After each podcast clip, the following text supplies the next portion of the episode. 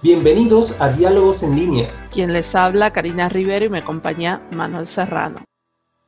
Hemos denominado este episodio ¿Dónde están mis archivos? Hablamos de la gestión de los archivos en el dispositivo. A la hora de gestionar los archivos en nuestro celular o dispositivo móvil, debemos tener una configuración adecuada que nos permita encontrar los archivos de una manera rápida y efectiva. Podemos eh, configurar también nuestro dispositivo para tener descargas automáticas o para restringir algunas descarga de algún tipo de archivo para que esto no provoque que nuestro dispositivo se sature de archivos y después eh, redunde en un mal funcionamiento del celular. Organizar las descargas en carpetas con nombres adecuados para cada uno de los archivos o para cada una de las temáticas en las que tengamos que organizar estos archivos. Por ejemplo, si tenemos una carpeta que tenga o esté nominada, que tenga el nombre de una institución, por ejemplo, la escuela normal, y ahí almacenar todos los archivos que a esa institución correspondan. De esta manera, a la hora de buscar estos archivos, si nosotros comenzamos eh, la organización de estos archivos desde un inicio, la búsqueda y la edición de estos archivos va a ser mucho más rápida y efectiva. Nos ha pasado muchas veces de no encontrar los archivos dentro de nuestro celular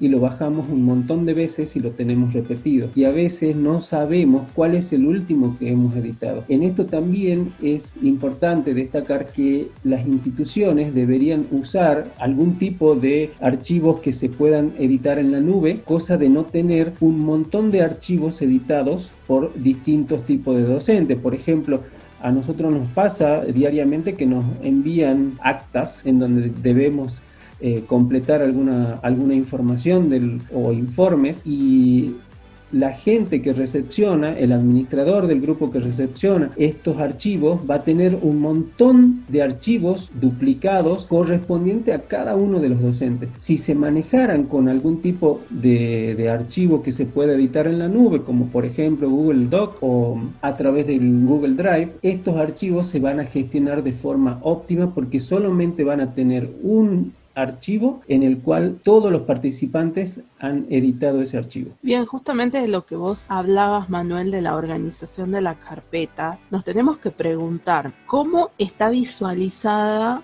la información en mi dispositivo. Sé crear carpetas, mi dispositivo lo permite, sé buscar la información de mi celular porque recordemos que de acuerdo a cada dispositivo tiene distintas formas de visualización. Por ejemplo, en algunos celulares aparece como administrador de archivo, otras veces puedo visualizar todo lo que me envían las fotos en galería, otras veces figura en archivos, siempre que donde encontremos en los celulares la carpeta que diga archivo será porque muestra toda la información del celular, fotos, todo tipo de documentos. Nos tenemos que preguntar esto porque como usuarios del dispositivo tenemos que ser responsables y saber manejar y saber dónde está la información que continuamente estoy descargando o me está llegando por los aplicativos de mensajería. Continuando con lo que vos habías dicho, y ya creo que lo habíamos hablado en el episodio 1, era de seguir considerando los correos.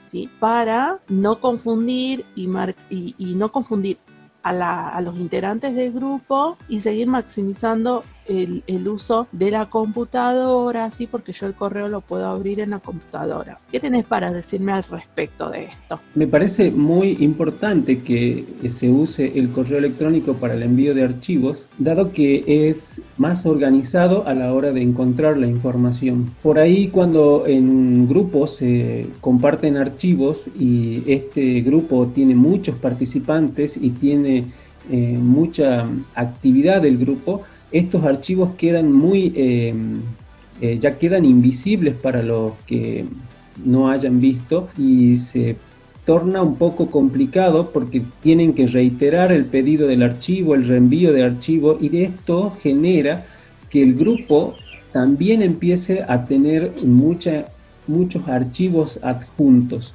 Entonces, usar el correo electrónico me parece eh, adecuado y es una de las buenas prácticas para el envío de archivo y edición. Por supuesto que Si esto, este correo electrónico nos sirve y se usa desde la computadora, mucho mejor. En algunos casos se puede mm, eh, alternar con, con el celular también para visualizarlo, pero nosotros recomendamos que es mucho más eh, viable usarlo desde la computadora para, para editar archivos. Eh, recuerden que el, el, dispositivo tiene una pantalla muy limitada, entonces al tener que editar y emerge un, un teclado, ya nos quita un poco de visión dentro de la pantalla.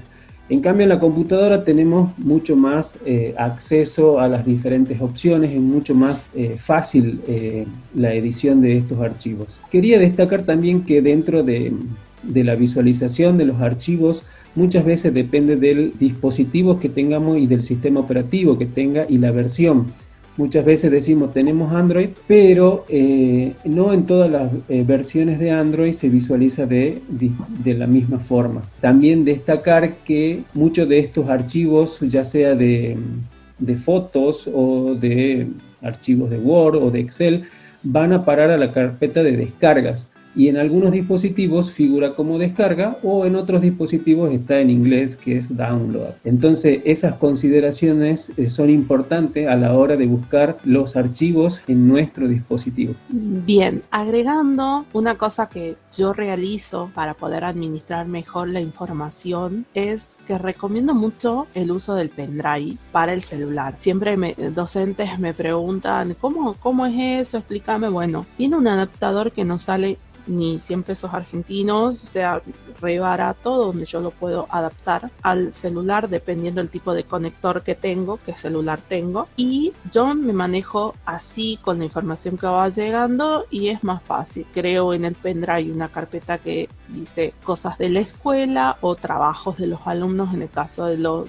en los grupos de los alumnos y voy pasando todo al pendrive que lo conecto al celular y de esa forma después cuando yo puedo o cuando me pongo a trabajar en la computadora hago la descarga de todo. La verdad que lo recomiendo mucho porque eh, me permite organizar la información en un pendrive ya cuando el dispositivo no te permite por la memoria, eh, por la capacidad. Es una forma que recomiendo. Qué importante el uso del, del en este caso del pendrive para, para poder almacenar los archivos que, no, que tenemos eh. dentro del celular para no saturar el celular, el celular con tantos archivos.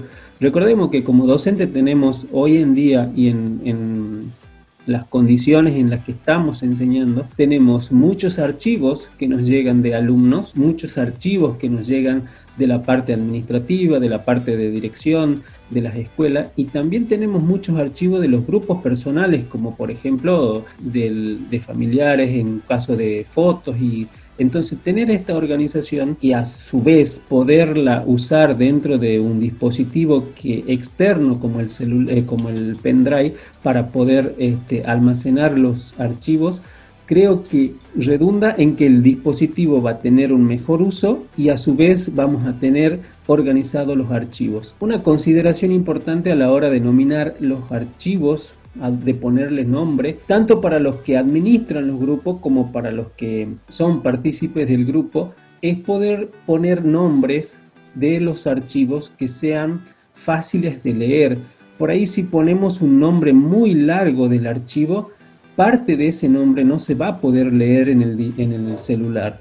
Entonces, poderlo leer rápidamente e identificar qué información tiene ese archivo creo que es fundamental también para la organización dentro de los archivos en el dispositivo. Bien, los esperamos en el próximo episodio.